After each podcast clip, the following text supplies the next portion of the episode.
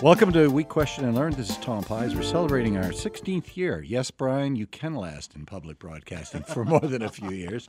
We have uh, two special guests. First, we'll introduce our prime and most important guest. Sorry, Brian. Daniel Meyer, music director of the Erie Philharmonic.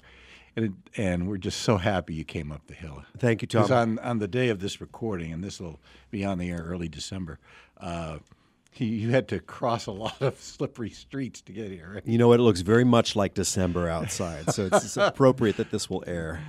in And this is our first Sunday of December program. And Daniel, thank you so much for braving the cold to be up at WQLN. And a special guest who came from down the hall from the next room. From the next Brian Hanna, who interrupted his well-planned broadcast uh, through the magic of technology and is able to sit with us and add to the content of the program. So we're already uh, a couple of months into the season, right? How's it going, Daniel? It's going very, very well. And you have to remember, we have been angling for and hoping for and expecting this amazing renovation of the Warner Theater. And virtually every season we've planned for the past three or four years has been mega blast, most amazing classical music that you could ever hear because we are thinking, well, this will be our last last year in the Warner Theater before we have to live through a year of renovation. And now we finally are at that juncture. So we are planning yet another amazing season for next year to carry us through. Um, but essentially, uh, why not? I mean, we have five symphonic programs, five pops programs, and then, of course, we uh, perform concerts all over northwestern Pennsylvania. But at the end of the day, our job is to put on something that people will resonate with and will be excited by and changed by the opportunity to hear this orchestra. And um, and frankly, uh, in a very selfish way, I'm trying to put together programs that I like to conduct. I, I'm really looking forward to you know the, the next opportunity that I get to stand in front of this orchestra because I know what they're capable of. I think I know what they're capable of, and I I hope that I just don't get in the way. Well, for people who are tuning in across the country, how many years has it been for you here? I think in this is my twelfth season with the Isn't Erie that Philharmonic, wonderful? Which is, I think isn't that a um, world's record for Erie? I don't know if it's a world's record, but Yeah. um, it's funny because I, I I try not to look backwards all that much. So when I say 12, it's a shock to me as well because I still feel like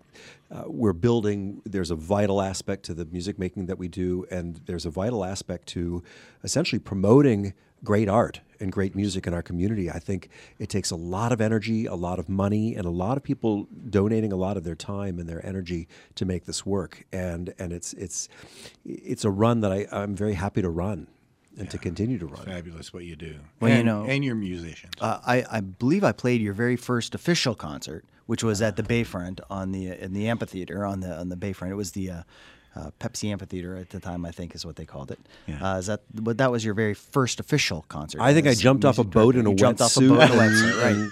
That's I'm exactly not kidding. what I happened. actually did. Well, I First- didn't. Well, oh, I thought you were Don't teasing. you don't have to give away the magic. You don't have to reveal the magic. But um, th- that was 12 years ago. You were a 12 year old kid just starting with your first uh, big orchestra performance here in Erie, Pennsylvania, uh, and everybody was just uh, amazed by your first performance. And it shows because they've kept you for 12 years, which is really exciting. They've made you part of the Erie family, which is really nice. Well, it's funny. I, I think in my fifth year with the orchestra, I had an interview, and he said, "How, how many years have you been here?" And I said five, and he said, "Oh, you're good." yeah, yeah.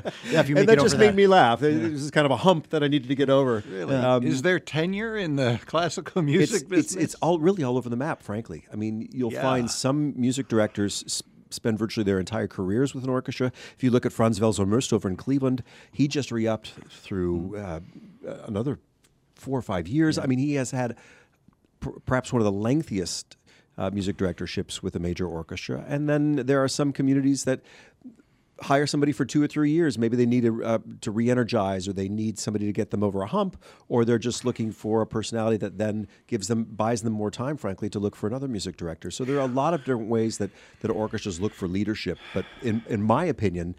It takes a long time to build a relationship and to build a, a sense of ensemble, and and to connect with a community. This and I program feel like will we're just doing December first. With that comment you made, what's the talent pool for folks that do what you do? Is this diminishing overall, or are they clamoring to? I think there will always be people that want to stand in front of an orchestra and wave their arms. I mean, it's it. it But is- it's more than that. no, but I mean, yeah. but you have to be seduced by that initial moment. You have to sit in a concert hall and say, oh, "Wow, that looks like an enormous amount of fun. I want to do that." Oh, and there's been television programs where they put amateurs up there, some of which have done pretty well, but it's more complex than waving your arms for us neophytes. True enough, but I think you have to have that superficial excitement about about the the sheer attractiveness of leading a group of 100 people who are experts at what they do. I mean, I try to think of other CEOs or other bosses who have the advantage that I have, which mm-hmm. is I get to work with a, a workforce that have spent their entire lives honing the craft that they that they that they that they work on. And I mean, you know, they were five or six years old when they started taking their instruments. They were very carefully and judiciously uh, brought along in an entire um, set of rudiments and learning technique and learning the basics of music, learning the language of music, and then essentially competing against each other for spots in these orchestras and in these ensembles. And if you think about the Erie Philharmonic, you're looking at some of the finest musicians in the United States that How did just you get start? past that. How did you start? Well, I uh, I think it started with just singing along with my mom at the piano. I mean, I there are, are pictures of me in, in diapers sitting right next to her, and she would sing songs and let me plunk along on, on the piano and sing along with her. So just the love of music and making music normal in our family uh, was, I think, was an, the most important first step. And then I took piano lessons from kindergarten. And uh, the glory days in the public schools, when in third grade you could march down to a room and pick up a stringed instrument, and um, and I said, "Mom, I want to take the violin." And so I started violin in third grade through the public schools, and then within a couple years started taking private lessons, and then singing has always been a part of my life. Vocalizing, I still sing in front of the orchestra. I mean, it, it, it's really the quickest means to communicate what I want with the musicians is to sing how I think a particular phrase should go. During a performance, or is it just in? Well, I, I can I can tell you a story. Yes, because I, I remember you. You vocalize sometimes. I do sometimes. I grunt sometimes. I, I, I sometimes I don't even know I'm doing it. I remember sitting in uh, in the lawn at Tanglewood one summer when I was a student, and Seiji Ozawa was conducting Beethoven's Seventh Symphony. And there are microphones that pick up the orchestra, and there's some that, of course, positioned right near the, the conductor. And I swear to you, all I heard in that first movement was he was vocalizing the rhythm internally, and it was becoming external and being picked up by the microphones. And all I could hear was this grunt along with the Lenny with the music Berns- making. Bernstein, you, you, Bernstein, uh, you, you hear occasionally you'll hear a as he's conducting something that in a nice recording. You know, the great Glenn Gould sang along with practically everything he ever played. We know, Edgar Meyer just came and performed with us, and if you listen to his commercial recording of his of his bass concerto, you can literally hear him. go, One, two. You can hear him counting out the beats to his own concerto, which just makes me smile because it means ah, he wrote a piece that was even hard for him to play. well, you know, also Tom, you mentioned uh, you don't just get up there and wave your arms around. You know, it's so much more than that. Of of course, it's uh, making your own interpretations of the pieces of music or following closely to somebody else's interpretation. You know, there's a reason why there's 85 different recordings of the Beethoven Nine in our music library here because each conductor puts his own spin on it to a certain degree. Uh, do you like to put your own spin on music? Do you like to listen back to old recordings of great conductors and try to uh, use their interpretations? Uh, and what kind of research do you put into preparing uh, a great piece of music that maybe you haven't done before? I mean, the Pines of Rome, uh, who hasn't recorded Pines of Rome? So when you're coming with a fresh performance of Pines of Rome, there's an expectation that the audience expects to hear something they're familiar with. How much leeway does that give you to play with it, make it Daniel Meyer's own interpretation? Well, there are a couple aspects to an interpretation. One is just the sheer technicalities related to that ensemble in that space and in that time period, which is to say, we are in a kind of a glory era of uh, a very highly trained and highly skilled workforce, which is to say, everyone on that stage is an expert at- his or her instruments. There's, there really isn't a whole lot of struggling going on to render the notes. So you're, li- you're living in, in that situation. Number two, you're living in a specific acoustic. You know, the Warner Theater is an old movie house that has been retrofit into a concert hall. I have to take that into account in the decisions that I make regarding tempos or speed at which the music is performed, or the degree to which the sound reverberates. For instance, if I were to conduct a piece in a big cathedral with a wide or a long reverberation, I would adjust my decisions there versus what I would do in the Warner Theater. Uh, thirdly, and perhaps the most important, is what do I think the composer's trying to say with the music? What is this art signifying, or what is it trying to say, or is it music about music? I have to make all of those decisions, and that's a much lengthier process. That comes from the initial excitement of, oh, what is that piece? Oh, it's the hmm. Pines of Rome. Oh, I hope I get a chance to conduct that someday. To, oh, here's the Pines of Rome oh, let's take a look at the score. Let's see what the forces are, what the technical difficulties are. Is this really right for the Erie Philharmonic for this particular concert or this particular juncture in, in their history? And then, is it right for me? Is it a piece that resonates with me? Is there something that I feel like I can say about this piece or bring to life that may or may not have been brought to life before for these musicians? So, for me, unlocking all of these things and revealing all of these things, unfortunately, happens mostly out of the public eye. It happens at my study and at my desk, you know, two, one, one half year before the performance even happens, and then the weeks leading up to. And then in those wonderful but very pressure laden few rehearsals that are leading up to the actual performance. And then there's the ecstasy that everybody gets to experience in the concert hall and that we finally get to share these years of, of uh, cumulative knowledge and work and a meeting of the minds, if you will, about how the music should should be rendered. Um, so it's it's it's, it's a multi-layered um, experience and one that's enormously gratifying. But it, it, it's interesting that you talk about well, there are 85 perf- recordings of Beethoven's Fifth or Brahms's Fourth.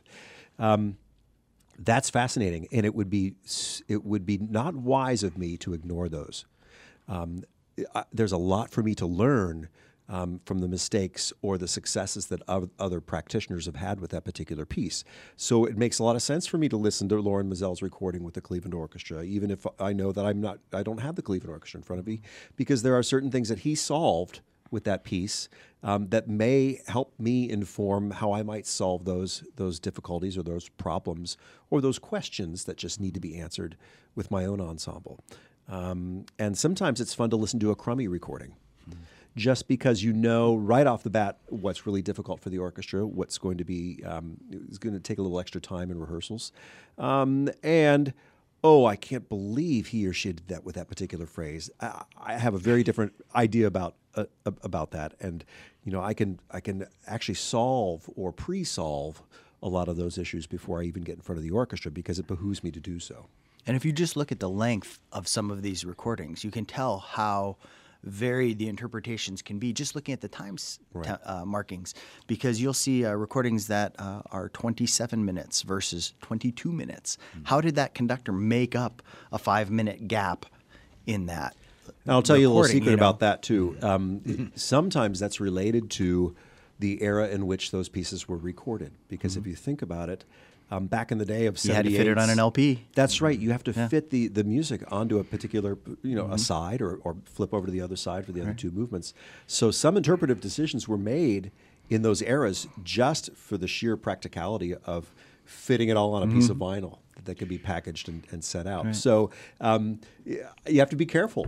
Um, and you also have to think, and you have to know a little bit about music history to know, well, you know, Mozart put um, repeat signs around this, probably because it was designed for a party situation or he needed to fill up time. And he told the musicians, hey, we're not going to need to take this repeat tonight mm-hmm. because mm-hmm. of such and such and so and so, or there may be other pieces on the program. Mm-hmm. Or we say, go ahead, repeat this again, you know, mm-hmm. to fill out a particular length, just for a, the sheer practicality right.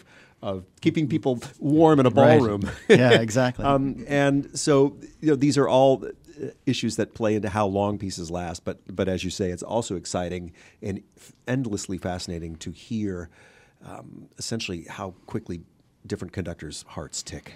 Um, yeah. and, and how quick their pulse is because some pieces work brilliantly at a fast speed and they work just as brilliantly at a snail's pace. And how much do you have to prepare yourself for that going into a concert because you're doing the overture to Candide. You're excited. Yeah. You're in front of an audience of 3,000 people. You get up on stage, you've rehearsed it comfortably yeah. with just your friends on the stage. Now you're in front of 3,000 people. The adrenaline's going a little bit. Mm-hmm. Uh, what does it take to rein that back in and not just jump into it at full speed? And do you ever start something and then catch yourself 30 seconds into it going, oh boy? Yeah, but then I think your bet is made. Mm-hmm. So uh, I, I, learned a, a, pretty valuable lesson when I watched um, my boss in Pittsburgh, uh, Mariss Jansons. Um, and in dress rehearsals, they were the most boring performances I think I'd ever witnessed. And he barely moved a muscle. He really only moved his hands enough to get things started, stopped, move them along, show more or less the pacing that he was going to use that night. And I, I asked my friend, I said, what is going on here? I mean, how is this concert ever going to come have any kind of life to it? And he said, just just hang on, wait. And he was very conscious about A, preserving the energy level of the musicians, because often dress rehearsals happen on the same day as the, the first night's performance. Mm-hmm. And B, he didn't he wanted some degree of uncertainty still baked into the cake. In other words, when the performance came that night, there still needed to be some decisions made that surprised the musicians or was different from what they were expecting. And part of that was the magic of investing that performance with energy and life and an unexpected element that made everything just kind of explode. And, and as an interpreter and as a concert conductor, I mean, I, I there are very few that, that, he, that have a peer to Mariss Jansons that, to that degree. And, and a lot of it, I think, is, is owed to this very clinical, very staid, very careful, very energy preserving dress rehearsal that then parlays itself into an explosive performance that night. And and um, I'm not always capable of reining it in. yeah, right. um, that's something that I think it will take a lifetime to master. But I think um, that's something that he he just had in spades. You mentioned you go two three years out. What what does the orchestra contribute to the selection or to the concert, or are they at your beck and call, so to speak? Well, uh, you know, the two aspects of my job are the impresario and the programmer. So I need to help choose the guest artists that come to Erie. I also need to choose the program, the, the pieces that we're going to play. Yeah, yeah. And then at the end of the day, I'm the one that stands up in front of the orchestra and says, This is how I think we should perform these okay. pieces. Yeah. So in the music director hat or the planning stages, um, I have to be very careful to think, oh, well, if we're performing Tchaikovsky in January, then I need to uh, balance our diet with a little bit of Beethoven in March. Or if the chorus is being used uh, for this concert, we have to give them a couple months off so that they have an opportunity to, to you know, regain uh, strength and energy and learn the next program. So it, there really is a lot of it's a bit of a shell game. It's a little bit of a puzzle. It's a little bit of taking all the constituent pieces and trying to shape a season that is exciting over a wide span from September yeah. through June or whatever it would be, and each concert in and of itself is has an interest, has a has an excitement, has a flow, has a through line of some degree, um, and it's related to how you put these disparate pieces together on a program. Oh, over a period of time, what input does the audience have? Because you're planning well in advance, yeah. and the and the market dictates sometimes yeah. what you do. Maybe. No, you're absolutely right, and I would say that's more on the pops side than oh. on the oh, classical side. Okay. Um, on the pop side, we try to stay current. We try to keep up with whatever music is popular in the day, and that's why we tend to wait a little bit later and and mm. uh, hedge our bets a bit when it comes to pro- programming on the pops series. But on the classical series, um, we know what the pieces are. We know the composers that people love. We know the composers that our musicians are trained to perform to the best of their ability. Okay. So that informs the staple of the diet, and then we start to add interesting elements as we as we move along. Mr. Hanna has to um, disappear and, and go back to his radio studio where we sequester him to play CDs of all things. Come on, they he is not honored with an orchestra as you are. And while we have our last ten minutes here, uh, you've gone through some of this season, but December seventh is sneaking up, and there's a, a wonderful. You, tell us about the season upcoming. Well, there's a uh, there's a through line to the last three years and this current season, which is to say, we've been celebrating the life of Ludwig van Beethoven, and everyone on the planet who has an orchestra or an ensemble or a string quartet or performing arts series is saying happy birthday to Beethoven yeah. this coming year because yeah. we're celebrating his 250th.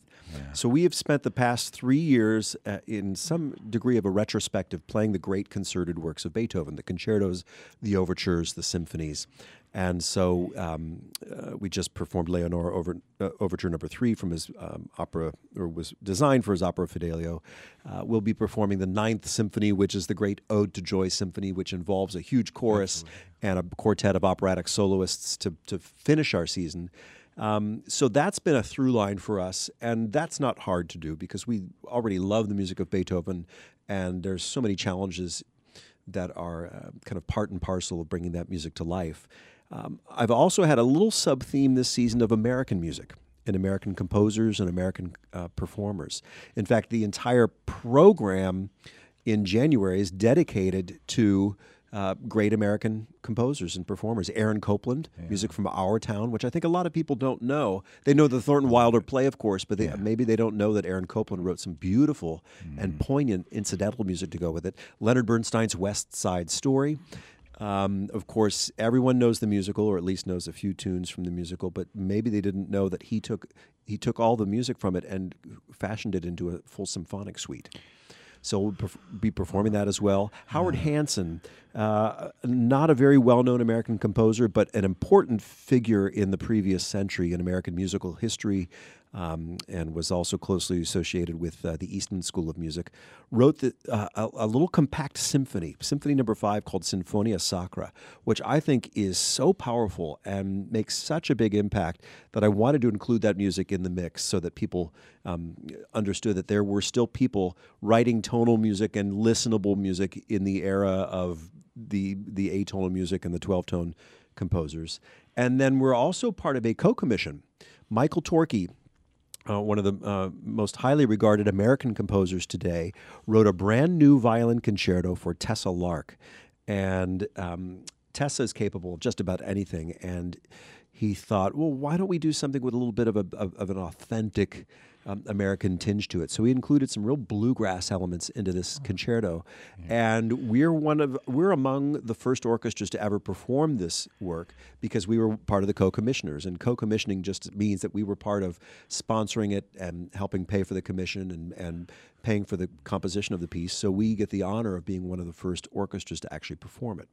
Um, so it's exciting to be uh, part of that. I think that's important for us to be um, involved in, and I also think it's important for us to play music of of of our country, of our nation, of our composers. Because the good news is that there are still composers alive and well and writing very listenable music. They care about what audiences think about their music.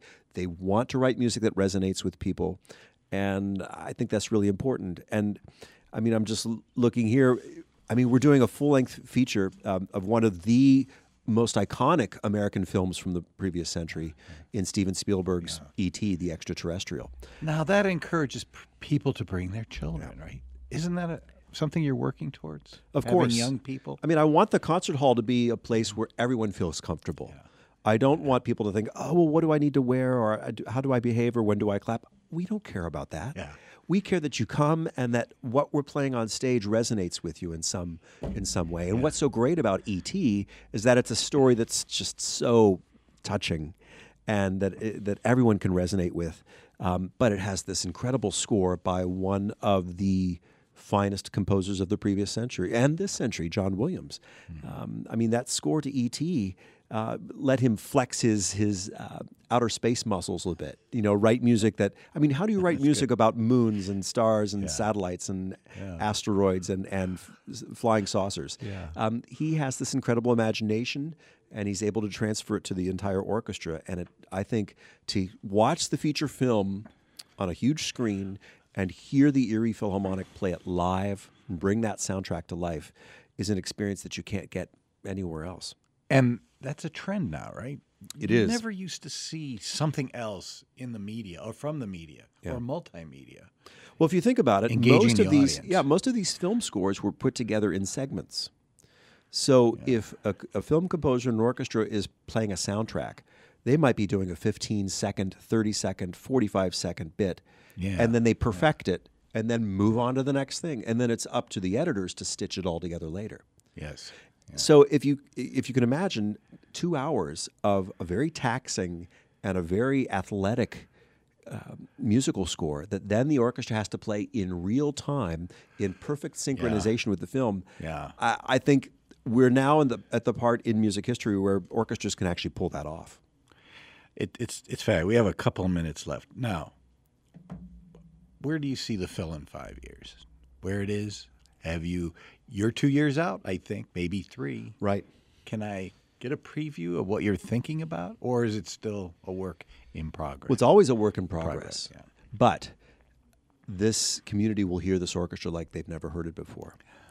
One, because we just keep getting better. Yes. But two, as a function of the renovation and the acoustic improvement of the Warner Theater, yes.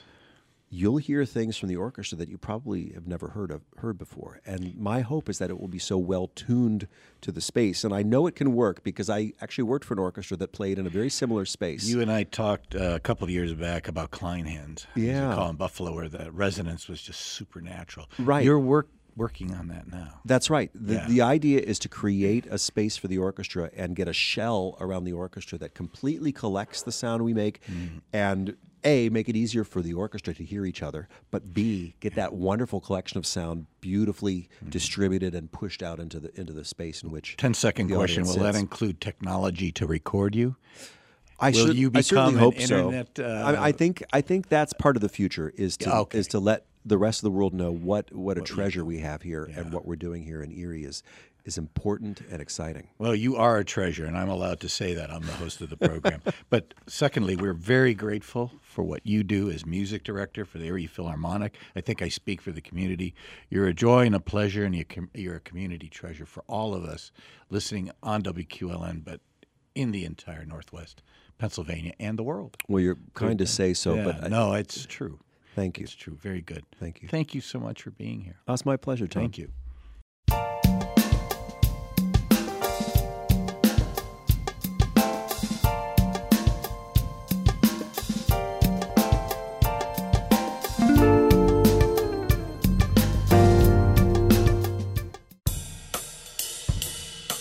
I'm Michelle Martin. These days, it seems like just about everybody is choosing sides and doubling down on talking points. Here at NPR, we try to cut through the noise with meaningful and respectful discussions with people from all perspectives, backgrounds, and walks of life. Join the conversation every weekend on All Things Considered from NPR News. Saturday and Sunday afternoons at 5 on WQLN Radio.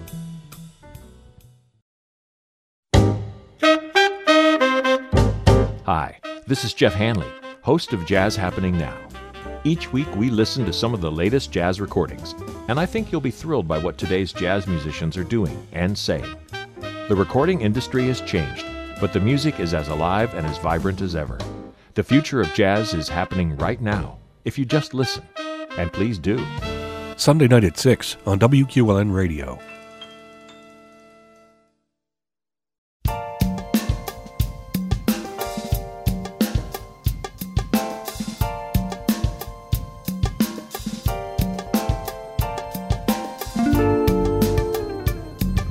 Welcome to We Question and Learn. Today, Jerry Schneggenberger from the Northwest Industrial Resource Center. Welcome to WQLN. Thank you, Tom. Welcome back, because I think it's been five years since, uh, or four. Yeah, been been a while. Yeah. there's been a few times. I think when I was at Penn State Behrend as tech transfer manager. Oh, that's right, To yeah. talk about uh, all the good things we were doing. We're thrilled to have you. You are the uh, Chief Operating Officer, Yeah. And uh, you work with Bob Zaruda, who's the President and CEO. Yes. So let's just define the organization itself the Northwest Industrial Research Center. What is it? First, there's folks who probably don't understand all the good things you do. Great. Uh, yeah, uh, it's a nonprofit, uh, public-private partnership. There are roughly 60 uh, centers around the country. We just have one of them in Little Northwest uh, Pennsylvania, and we serve uh, 13 counties, all the way out to St. Mary's, down to Clarion and Mercer, and up here in Erie and Warren and Bradford.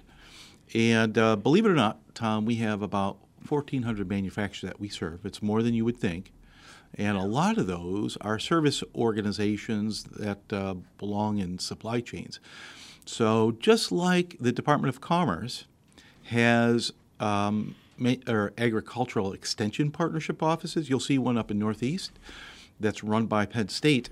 They help uh, grape farmers and farmers understand uh, different issues in farming. We do the same thing for the U.S. Department of Commerce. We help manufacturers with new tactics, new technologies, and new, new methods. The big picture then is you are an independent nonprofit organization stretching across the country, right?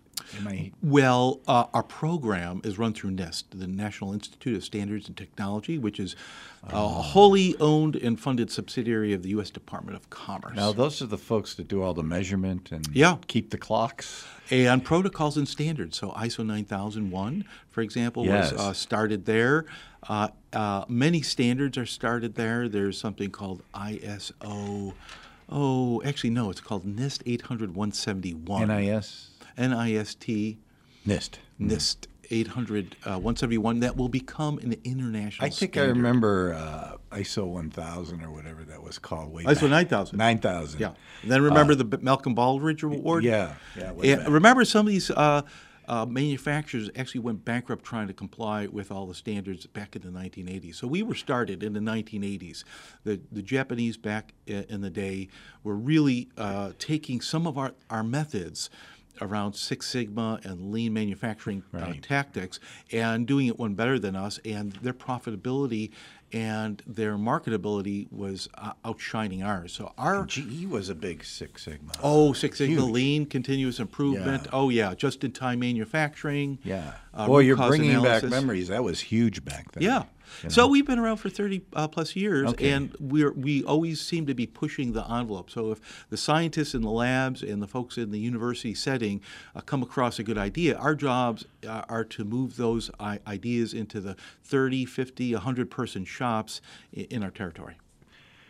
Okay, that's not easy. I guess um, you have 1,400 folks that you, organizations you service, but Yeah, there's many, prospects. many, many more than that, right? Am I It- it- mistaken? oh, in the uh, region. In your region. There, oh my gosh, the SBDC, the Ben Franklin, you know, so many of uh, our partners are serving different markets. Our market solely is the manufacturing market. And Okay. frankly, uh, our purview is more the 500 employee and less. You know, we don't really Okay. serve manufacturers, the DuPonts, the IBMs, the GEs of the world. Frankly, probably have the resources to uh, uh, underwrite and fund and assist themselves. Well, those are the bread and butter companies in our country now, aren't they? When you really think about it. Uh, the big big corporations? No, no, the Oh, the the small ones. hundreds of thousands of mom pa up to fifty employee or hundred employee shops. Absolutely. They run the country, so to speak. I think they always ran the country. Yeah. When you think about the heritage of uh, Erie, where did Erie Insurance come from? Yeah, A one guy. two-person. Yeah. Yeah. well, two two guys in a in a shop. Yeah. If you look at Hammermill Papers, if you look at Steris and American Sterilizer, uh, Eriez Magnetics, they were Oh, Yeah. all uh, one, two-person, three-person shops. Uh, The Preshooks over at the Out uh, of garages too. yeah, sometimes. Yeah, that's right. Yeah. And so uh, I, I think we're just uh, understanding the destructive nature of the startup and the small entrepreneur versus the big uh, entities. And you know, the the, the uh, downsizing of the big corporations is spectacular, but nobody uh, understands or comprehends the small businesses. You know, of which will start up, and half of them will not be in existence in ten years' time. But one of those, one of the, out of those ten, will probably flourish and grow up to be the next Eriez Magnetics or the next Lord Corporation. So, how many folks do you have? I have a printed list. I'm not going to read all of these off, but there's a dozen people here. No, Yeah, nearly Yeah, a dozen. yeah, We're uh, minus one, uh, ele- 11. Yeah. close enough. And uh, your territory, once again, I see you have a Meadville office, Yeah. a Du Bois office. Yeah. That's about the farthest you go, maybe. Yeah, our Du Bois person goes all the way over to uh, St. Mary's in Elk County. All right, and that uh, and that is an historical area as well. Oh, You know, yeah. your powdered metal industry is that still prevalent in that area? how did you know?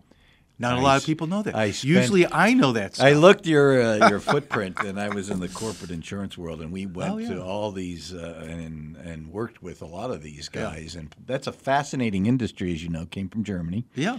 After World War II, and I think I should be interviewing you. yeah, yeah. Well, you, you know, and and they uh, uh, well, we, we won't. We'll go into that story. how it- powder metals got oh, to the United powder States, metal is a big deal. We caused it in attacking Germany. Yeah. We really did because they couldn't put smokestacks up because we would bomb them.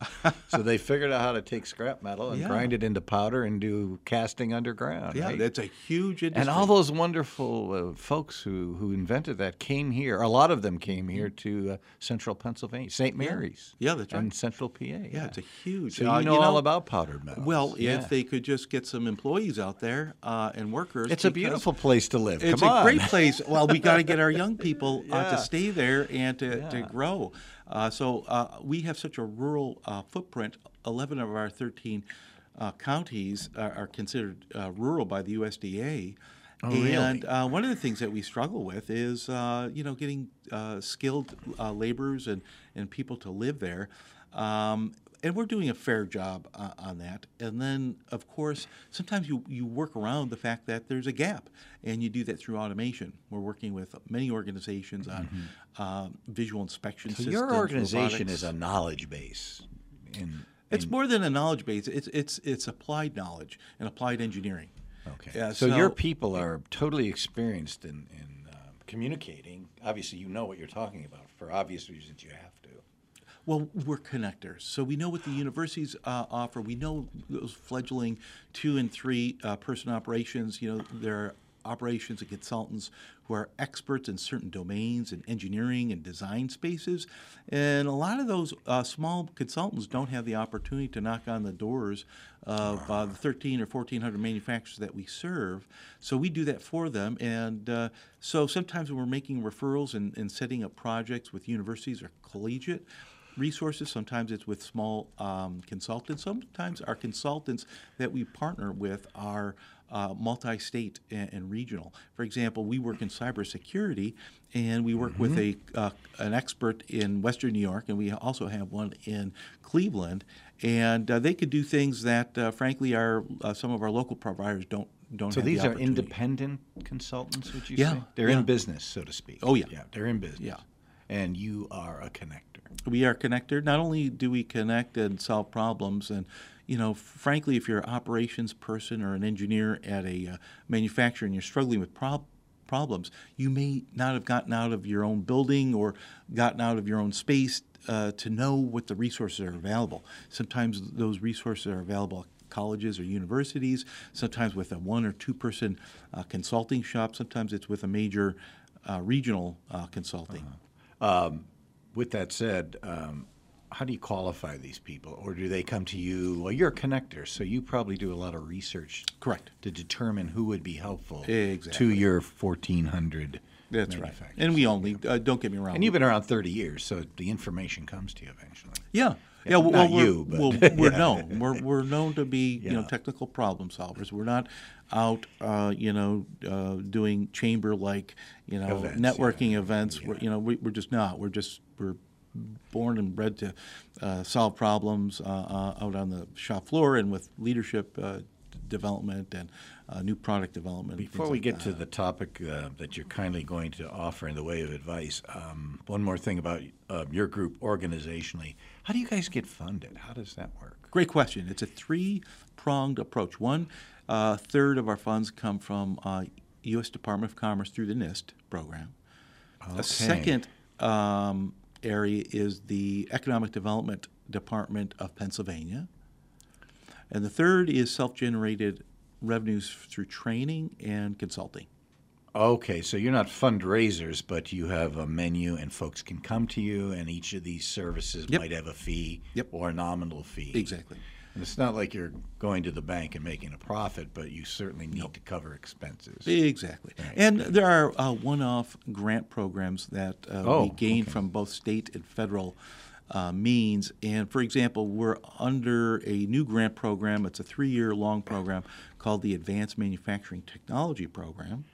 And uh, not only do we connect manufacturers with uh, solutions and expert consultants, but we might underwrite by two, three, four thousand dollars, whatever it, it takes, uh, to get a job job and project initiated.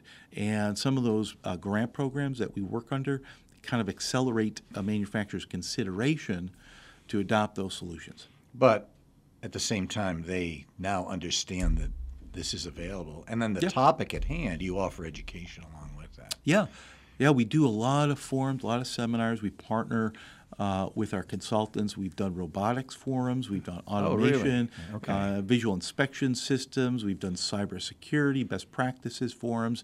So we're coupling uh, our outreach and uh, our training along with our uh, project implementation services. We're talking with Jerry Sch- Schneggenberger, the Chief Operating Officer for the Northwest Industrial Resource Center um, here in Erie, Pennsylvania, and of course all across all across a lot of Pennsylvania to the other side of Du Bois, so to speak. Yeah. over the hill. Over, Over the the hill. hill. Yes. And There's a lot of stuff out there. Uh, your territory, uh, you're, you you do a good job serving it, but you have a, a outrageously large territory. Yeah, it's the biggest in the state of Pennsylvania. Yeah. You know, we Oh, have a sister yeah. organization down in Pittsburgh, and other in uh, Philadelphia, and Yeah. uh, other places in Pennsylvania, but our footprint is the largest. well, it would make sense to have them in urban areas, but boy, you you're pretty well spread out. yeah. Forest County, little Forest County. Who knew? Who would know? that there would there's manufacturing in uh, Forest County? More than is. what people understand. Yeah. yeah. There's some good things going on all across Pennsylvania, Yeah. and rural America has a good work ethic, doesn't it? In Pennsylvania, I hear it does. We're known for that. So not only did you bring up the uh, powder metal, but we're known for tool and die development. We're uh, known for plastics, uh, injection well, molding. How do you make plastic parts? You need the Yeah. tool and die industry. That's right. Right. Yeah. The big three are the plastics, the tool and die, and then the powder. But there's a little uh, area known as carbon, uh, carbon development. Uh, Really? carbon fiber, carbon uh, composites. Yeah. And this is more recent, if I can. Well, recall. 20 years, 10 years. Yeah. Yeah. Yeah. Well, quite- just think at one time, and now I'm showing my age. The back of uh, television was fiberboard. Oh, yeah. and you know now Yeah. you pick up a television. What is it? It's a Oh, giant piece of plastic Yeah. casing with some glass in it. Yeah. So the world has changed. Now, as you go along and uh, you're out helping these people, they probably put requests into you for things that would be helpful to their companies. And we've talked about technology, and uh, one of the big things, and we were talking about turning off our phones here. Everybody's involved in some aspect of having computer technology. Boy, even saying the word computer seems uh, archaic, right? Networks, uh, server, the whole ball of wax. The uh, the point being is that you do a lot of work helping people with their cybersecurity. Yeah. Did I hear that right? Yeah. Okay. How does that all work? How did you guys get into that? Well, uh, let's see. Uh, it, it's part of our uh, charter. So, like, Oh. like we were talking about, we started out with uh, lean and continuous improvement and Six Sigma and those things that uh, were quality oriented back in the 1980s. And somewhere along the line, we've morphed into MRP and ERP systems and servers. And before it goes too far, some of us know what that is, but MRP. Oh, material resource planning and Okay, enterprise thank you. resource planning. All yeah, right. it's Yeah, great makes big sense now. software systems, Oracle and SAP and Great Plains and all these. And these are common programs. words in American vernacular now. SAP, Yeah. Oracle. Maybe people don't really understand how that all works Yeah. because your just-in-time stuff is not just physical anymore. Oh, yeah, Putting the digital. boxes on the truck. Yeah. it's digital. And and uh, in in um, in your tours of all these companies you work with, everything's integrated. Would every machine on the floor be integrated? Obviously, their servers are there. Their desktop machines are there. Yeah. So Do uh, people integrate? Are they that integrated? Oh my gosh, yes. Okay. Uh, so it, it depends on the firm. Depends on what the needs are. If you if you're doing, uh, you know, annealing or some type of uh, quenching of uh, metals or stuff like that, uh, you know, you still need an ERP. Uh, I find most of our manufacturers uh, do that. Uh, but then then you get into the very high end electronics where there's fabrication of plastic parts with aluminum uh, pressed metal parts with uh, integrated circuits and integrated circuit boards, and that's where you really get. Those are, uh, if you've ever walked know. through some of these, um, I call them wholesalers, but they're shops that sell machines. Yeah, You don't see people. no, Well, you do, No. but and those are the types of uh, operations that really get integrated. So there's some uh, organizations, you know, if they're working on really uh, big block steel, you know, um, you yeah, know, you may not have yeah, a lot of system change that, integration. you know, like but the if you have uh, casting places and things like No. that. Yeah. that's right. And so if you have uh, a lot of CNC routing and mach- and machining, milling, and uh, then then you're putting in like an integrated uh, circuit board with a plastic cover.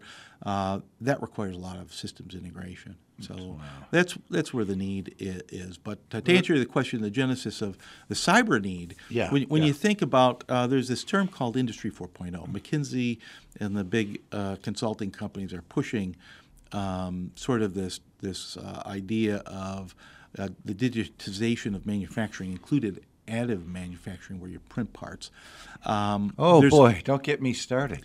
My son bought a machine. I prints I parts. that We did. We were getting there, weren't we? It's like uh, fishing. Uh, I, Yeah. I could throw that out there, and I knew knew you were going to bite at it. Yeah. Um, Thank you.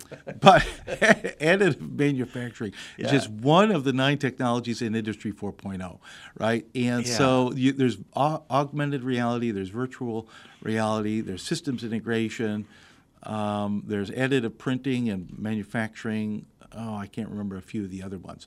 But they all have a digital platform. And when you think about cybersecurity, which is one of the nine, cybersecurity is a foundational or a baseline technology that enables all that stuff to happen securely. You can't have um, automation and the Internet of Things down on the shop floor without having cybersecurity. And then it goes elsewhere so people can monitor it. Yeah, that's and right. actually order from it. yeah, that's right. I mean, we're just touching. So, what do you folks do with that? Do you go and assess a plant, or do you questions. just uh, Well, you advise people? That's you. You you threw out Tom. I just You- wrecked your presentation. no, you did. you, you threw out a uh, concept. You said, "Well, uh, do your clients come to you for this or that?" yeah, right? exactly. And, do and- they and come? typically, they come to us for things that we're known for when they, their employees want to be trained, and that's probably about thirty percent of our work. okay. The majority of our work is to go in to talk with the presidents or the vice presidents or the directors, and uh, sort of identify their frustrational uh, needs or their their operational needs, and uh, be able to pivot into one of the nine Industry 4.0 areas. Uh, so, for example, if they're struggling with um, work in process at a couple of manufacturing cells is is uh, getting bigger.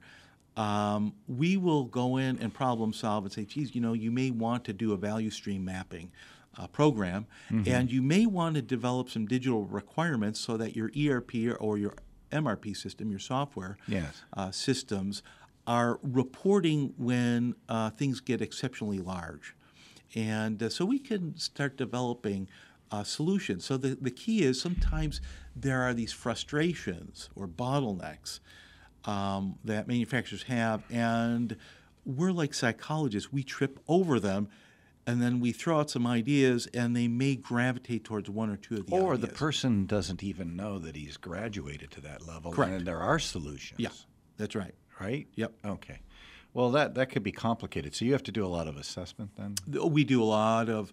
Um, we have gotten very good at getting right to the chase. We're not there to do a two or three hour survey process. We're there to to uh, dialogue with a uh, operation for about thirty to sixty minutes. You know, we're not. Okay, It's not an overly exhaustive process, but our people are applied, and um, they know the technology spaces pretty well, and they start making uh, inferential and referential um, solutions for consideration. Then we bring our partners in to, to develop like scopes and proposals. Well, what- what kind of mistakes have you seen? What kind of uh, Oh, boy. problems have you Oh, seen? boy. here we go. Here's the fun story, right? I can't mention names. No, don't I will not. names. I will not mention names. No, No, I'm, I'm teasing. But uh, oh, cybersecurity is a big one.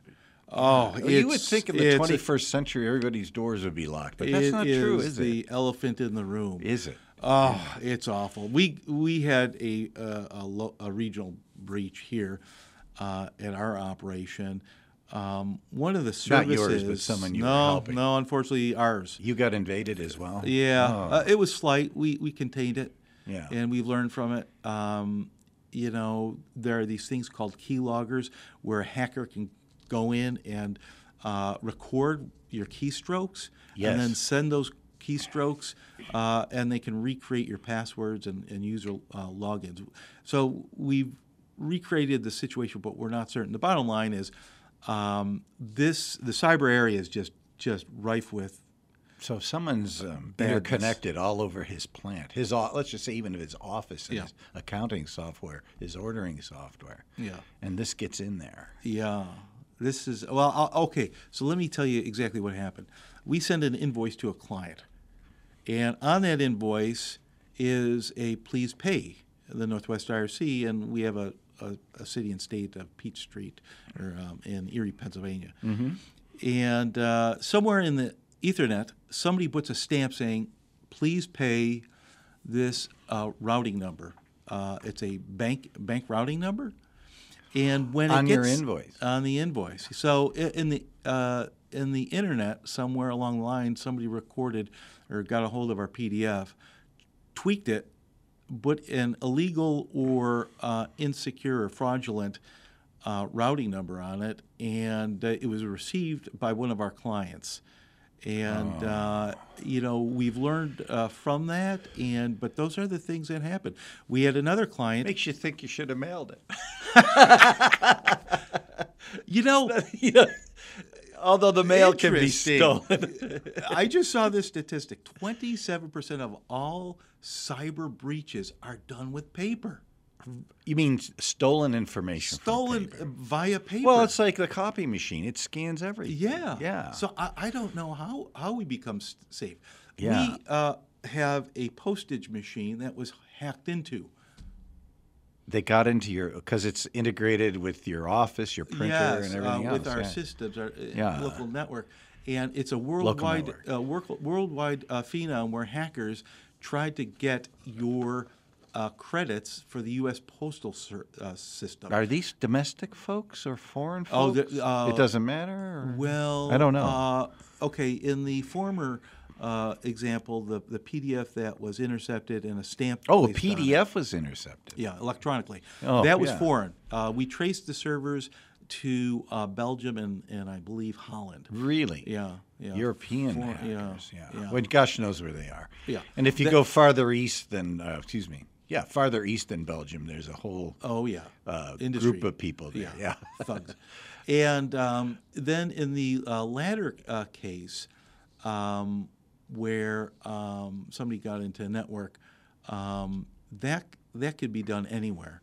Uh, you know, Oh, uh, our foreign adversaries are, are hacking into the, these mail servers and. and, and So your um, outline for this is you help people understand how this happens and what they can do. remediation. Remediation. Yeah. So you have a whole course. that well, pre- Yeah. uh, prevention is is number one. So you'll see a few newsletter articles every year from us telling you, uh, as a user or a systems uh, user or manager, how to prevent uh, cyber attacks and, and uh, cyber threats. What about remediation? Do you help with Yeah. fixing the problem? Oh, yeah. And this goes down to a person's laptop at Yep. home where they're doing business or a correct? 50 person Could be a server. Yep. Just a server. Oh, that's right. A Could be a server. server. And one, one of the best ways to, uh, the two best ways, I, I, I, you know, this is not scientific, but I do a lot of reading. Number one area that uh, we focus on in some of our uh, writing and literature is um, password uh, security. You have to have strong passwords, make them long, make them convoluted. According to the Department of Justice, you don't have to change them every 60 days. Well, you could know what they're change doing. them once, They're once a year or memorizing two the years. passwords on your um, email now, and your laptop saves. Yeah. Unfortunately, I had 48 passwords saved there because it's just aggravating to type in a 20 Oh, yeah. character password with Yeah. six exclamation points, Yeah. two question marks. Well, in one cyber breach that uh, I'm cognizant of, uh, out on the dark web, there are hacked systems like Yahoo, LinkedIn, Oh, uh, yes. Expedient, um, um, Capital One. They were all uh, Yeah. uh, stolen. The, the usernames, passwords, and probably social security, maybe even account numbers.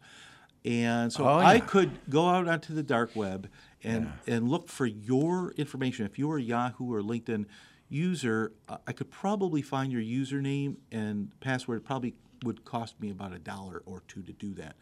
And then if I knew you were doing banking with uh, a local bank, for example, I could try your username and password on that bank and see if I could get Sure, because people don't change passwords Exactly. per You're supposed to. Rule one. They're supposed to. don't don't have one password. No, that Jerry, covers all your Jerry accounts. at WQL. No, no. Exclamation point, No. just to be safe. Right? yeah. I should have my uh, what it's called passport. That's my Yeah. WQLN uh, password. It should not be the same one that I'm using for my Vanguard uh, investments Well, my password is "You can have it all!" Exclamation point. because I have none. I have nothing. It's all yours. But we're laughing, but it's not funny because you probably have experienced some of these problems with your clients, or they they're they're very cognizant of this, or you've made them cognizant of this, and you're helping It, them out. it's brutal. Um, Brutal. It, it, Good it's, word. it's brutal. I've It's not seen, funny, though. I've seen funny. Office 365 accounts uh, pop up on day one, do some uh, by, the hackers. You know, especially you abroad. mean day one of having it installed? Well, Or uh, whatever. uh, follow the logic. Yeah. Uh, and then on day three, that Office 365 account has been mothballed because on day one or two, they've done something nefarious or fraudulent. Um, for example, let's say um, your uh, um, your um, domain address was wqln.org, for example, right? And Everybody I, knows let's say I want to uh, uh, spoof uh, your organization and ask uh, Erie Insurance, for example. They, they seem like they have deep pockets. I'm not saying they do, but if they were, I could nefariously say my name is Tom Pysz Mm-hmm. at W I uh, uh, what was WQIN Yeah. uh, Oh, dot yeah. org, org. I would put one letter off instead of putting the L. I would put it an I, and most people would never see that. I could it, yeah. I could create an Office 365 account that had the preface of WQIN just dot showed org, and I could take the name of Tom Pysz. Send it over to Erie Insurance and say, listen, uh, you guys have been great in times past.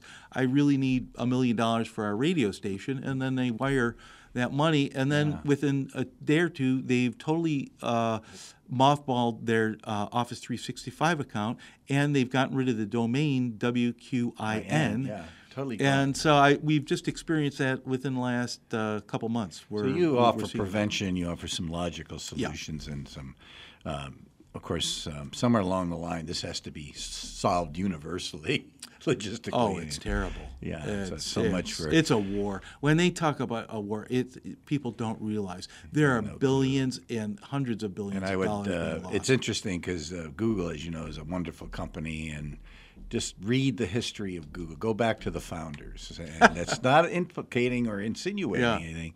But knowledge is what I'm getting at. Is knowledge is universal. yeah, It just doesn't belong to the United States alone. no, And there's some places in the world you'd be surprised that are very adept. yeah, You mentioned Belgium, Eastern. Yeah. Now we can go to Eastern Europe, and worse yet, Africa and China yep. and uh, Malaysia. So one, well. one of the tactics we recently Yeah. did on our server is to block all traffic uh, to those places. Uh, oh, you geographically ge- isolate. yeah, it's yourself. called geofencing. Really? Yeah, within your SonicWall or whatever uh, firewall you're using.